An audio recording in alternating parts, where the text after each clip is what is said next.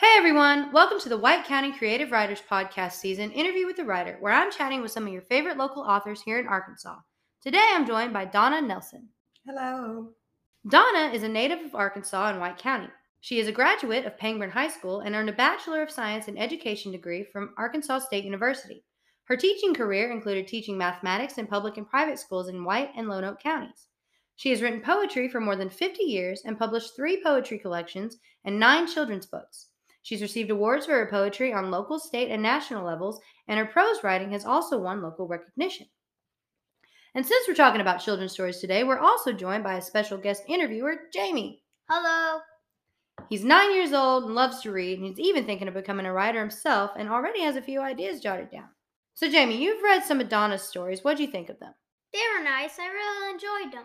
So, did you want to ask her some questions? Sure. Did you read a lot as a kid? I did. My parents had eight children, and most of us were readers. So there were always people sitting around reading when I was at home. Uh, I borrowed books from the school library, from my classroom libraries. I borrowed books from the city library. So I read all that I could. What were your favorite books and stories growing up?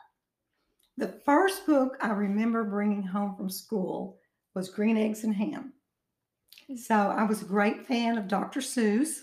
And before I started school, I remember my sister, who is a little older than me, and she read me The Velveteen Rabbit. You know that story? I actually Okay. don't. Okay, you'll have to read that one. That was my favorite story, and it's still my favorite story, one of my favorite stories today. And I love the Nancy Drew mysteries. I read every Nancy Drew mysteries in the school library, everyone. And my sixth grade teacher, she influenced me a lot. She had a whole wall of the blue biographies for great Americans. I read every one of the great American bio- biographies. So I read a lot. What got you into writing? Well, I enjoyed writing in school. Uh, I won my first essay contest as a senior when my English teacher encouraged me to join the White County Civitan Citizenship Contest. and so I joined it and I won first place. And so that started me on my writing career. What made you decide to start writing for children? Well, I had a child and we homeschooled through third grade. And so I would write poetry and little stories as examples for him. And so my first children's book that I published was actually a poem that I had written for him. His name is Aaron. I had written that poem. It's called The Sounds of Autumn. And so that book, The Autumn Walk, that was written from a poem that I had written for him. What inspired your stories? Well, I'm inspired by a lot of things. I'm inspired mostly by real life events. Um, I can write a true story from a real life event, or I can write a fiction story from a real life event. So uh, I'm just inspired by things that happen to me. How do you think kids benefit from reading? Well, as a child, I learned from reading. That's one way I benefited. I learned. Uh, I learned from reading true stories. I learned from reading fiction stories.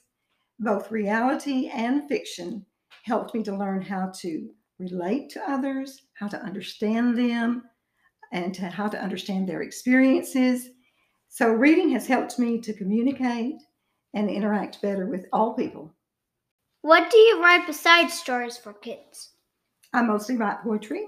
I write poetry of all types for children and for adults. And I do write some short stories and essays, and I journal.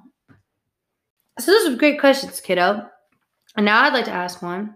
So, in every episode, we try to encourage readers to support small press and local authors. So, how do you think we can accomplish that? First, buy their books and then read their books. And when you finish a book, when you finish reading one of their books, write a review so that you know other people can can uh, find out what you thought about the book and share what you liked about the book with your friends and family. All right, well, that's all we have for this episode. Donna, thank you so much for joining us. I enjoyed it, Lisa. Thank you.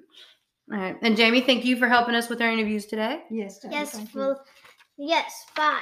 And as always, thank you to our listeners. I hope you enjoyed this episode of the White County Creative Writers Podcast. So, where can we get your books?